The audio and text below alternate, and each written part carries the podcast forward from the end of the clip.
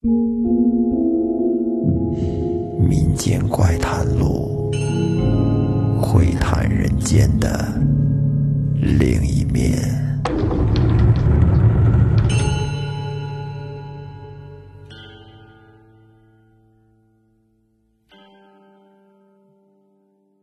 大家好，欢迎收听《民间怪谈录》，我是老岳。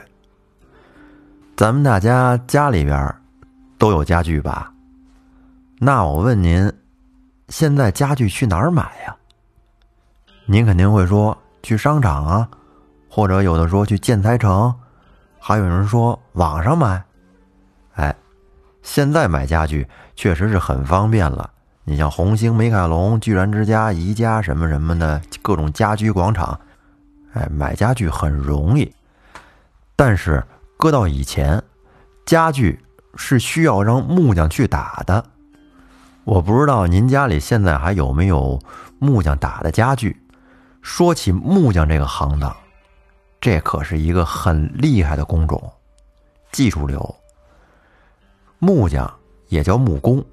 是一种很古老的行业，而且它不光是打家具，在这个建筑行业呀、装饰行业或者广告行业都离不开木匠。比如说，传统木匠经常用到的工具，像什么斧子、刨子、凿子、锯子、墨斗，还有鲁班尺。在以前的时候，三百六十行，基本上每个行业。都有个祖师爷，这个是咱中国老的传统，讲究的是尊师重道嘛。比如说纺织业、制伞业，祖师爷是女娲娘娘；像外科医生，祖师爷是华佗；房产中介，祖师爷是土地公；算命师傅，祖师爷是鬼谷子；造酒业，祖师爷是杜康。还有关二爷关羽，这个是商业的祖师爷，啊，好多社会人也供。那木匠的祖师爷，包括泥匠、瓦匠，都是一个人，那就是鲁班。鲁班是春秋时鲁国人，古代著名的建筑工匠、建筑家，他对后世的影响特别大，几千年来。他一直被奉为木工、石工、泥瓦匠等工种共同的祖师。据相传，鲁班著有一本关于土木建筑类的奇书，叫《鲁班书》。这个不知道您听没听说过？就这本奇书，在中国历史上一直都被历朝历代列为禁书。据说啊，因为这书我也没看过，都是听说的。据说这本书分两册，上册呢介绍的是建筑土木技术类的工具书，而下册则是有一些护身害人的法术、解法，还有医疗法术。由于这两册的内容大不相同，所以在民间关于它的传说有很多。这本书又被称作缺一门。据传说，学鲁班书的人一定会成为鳏寡孤独残中的一种。还有人说，这是鲁班对后人学习这本书的诅咒。另外呢，还有相传，一个人只能学习这上下册其中的一本，否则就会全家遭殃。这学了上册的人，可以保你一辈子荣华富贵。但是，无后，就是说没孩子。而学了下册的人，繁荣后代，但是学的人却一生凄苦。当然，也有说鲁班书并非是鲁班自己著作的，而是中国的一些民间工匠经过上千年的智慧结晶，经历了无数名师的增减修正，在元末明初的时候成的书。我听说过一些关于《鲁班经》里边的工艺常识，你比如说，凳不离三，门不离五，床不离七，棺不离八，桌不离九。这个是以前老木匠在传艺的时候经常说的。你比方说，凳不离三，就是指做这个长条木凳的时候，那个长度的末尾用尺子量，一般要有一个带三的数，二尺三、四尺三。哎，这个它取自的是桃园三结义的典故，三象征着忠义，寓意也就是说，坐在这条板凳上的都是兄弟和朋友。还有做门，门不离五。就是农村做门，你无论是大小宽窄，它那末尾的尺寸数一般都离不开五，好像说象征着五福临门的意思。还有床不离七，床不离七就是木匠用他的木匠尺在量的时候会在末尾留上七。你比方说二尺七、三尺七、四尺七，而且不仅是尺寸，就在那床的结构上也离不开七，比如。床头靠背是七根，穿堂也是七根。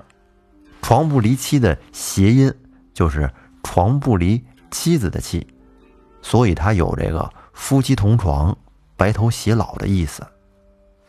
还有棺不离八，棺不离八指的是在打棺材的时候，甭管是给什么人打棺材，他是个子高也好，或者矮也好，棺材的尺寸只有八寸，不多不少，因为。八和发谐音，官和升官的官谐音，有升官发财的意思。这个应该是寄托了人们希望祖先保佑自己升官发财的一种美好的愿望。因为一直以来中国人对于祖先都有一种崇敬，认为祖先能够保佑自己的家族兴旺发达，所以说在这种白事儿的礼节上都非常重视。任何一个细节都做得很严谨，还有一方面就是古时候的人身高最多是七尺左右，一般不都说七尺男儿吗？所以说做八尺的棺材一般也都能放得下，而且还能放一些其他的陪葬品。刚才说的那些是在木匠工艺里边比较正经的知识内容，下面我再给您说点不正经的暗黑魔法，比如说。主人家里要盖房子，得罪了木匠和泥水匠，他们有的人可能就会利用鲁班书上记载的那些秘术啊，或者咒语啊，在造房子的时候，可能会在主人家的地基下面，还有房梁上面，或者是家具里面，给你做点手脚，这样就会导致这些主人家，往轻了说破财遭殃，往重了说。家破人亡。据相传，这些秘术种类非常的多，有的是埋藏一些巫蛊镇物，有的是雕刻一些打造的稀奇古怪的木工物件，还有直接念咒就能施展法术的手段非常多。有句俗话不是说吗？“鲁班法四百八”，可见鲁班秘术之多呀。这些秘术有的可以。有利于住户，有的则是对住户有害。这些秘术里边不好的，大多是一些整人的小术，非常阴毒。你比如说，铁牛法、大蟒蛇、放黄毒蜂、蜈蚣王、金鲤鱼法、金锁喉、木痛金枪术、金钟毒、九牛咒等等等等。我靠，听这名儿可就够凶的。据民间流传，说学习鲁班术基本上就是靠师傅口口相传。拜师地点呢，一般是选择在荒郊野岭、六耳不闻之地。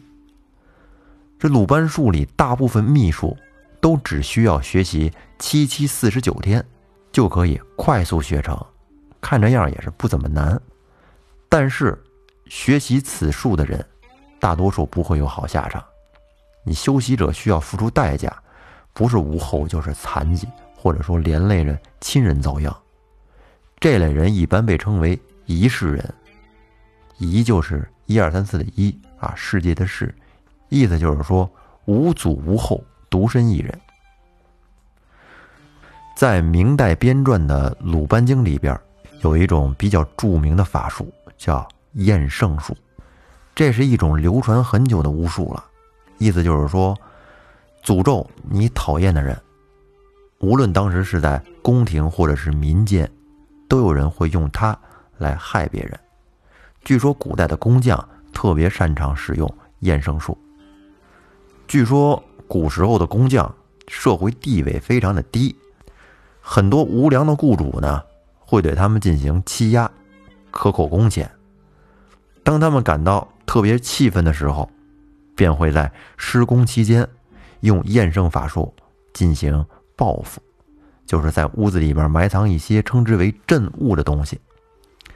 当雇主搬家以后，全家人的运程就会变差，轻则家宅不宁，或者染上官司；重的则患上疾病，或者遭遇一些灾劫。啊，这是一种非常恶毒的诅咒。在《鲁班经》里边有一个二十七条，是关于验圣术的详细说明。使用方法呢，固然是五花八门，但是它并不是全部用来害人的，还有一些是能够帮助居住者家宅兴旺，甚至是加官进爵。哎，在坊间称之为吉祥验圣。也就是说，验圣分为。吉祥验圣和质押验圣两种，一个好的，一个坏的。吉祥验圣，比如说将某种东西放在房屋的斗内，可能会有利于居住者的学业啊，或者是在门缝里面放一个什么东西，居住者便能够得到什么什么好处。而这个质押验圣呢，你比如说将某种这个披头散发的女鬼图藏到柱子里边。居住者便会怎么怎么样，很不好，或者是将一块破瓦和一把断锯藏在某个地方的接缝处，居住者就会遇到很不好的事情。当然，刚才说的这些呢，很多也都是传说，不一定对，大家也不用较真儿，一听一乐的事儿。那么，在下期节目，我会给大家带来一个木匠做活用到验生术的故事。那咱们下期再见，拜拜。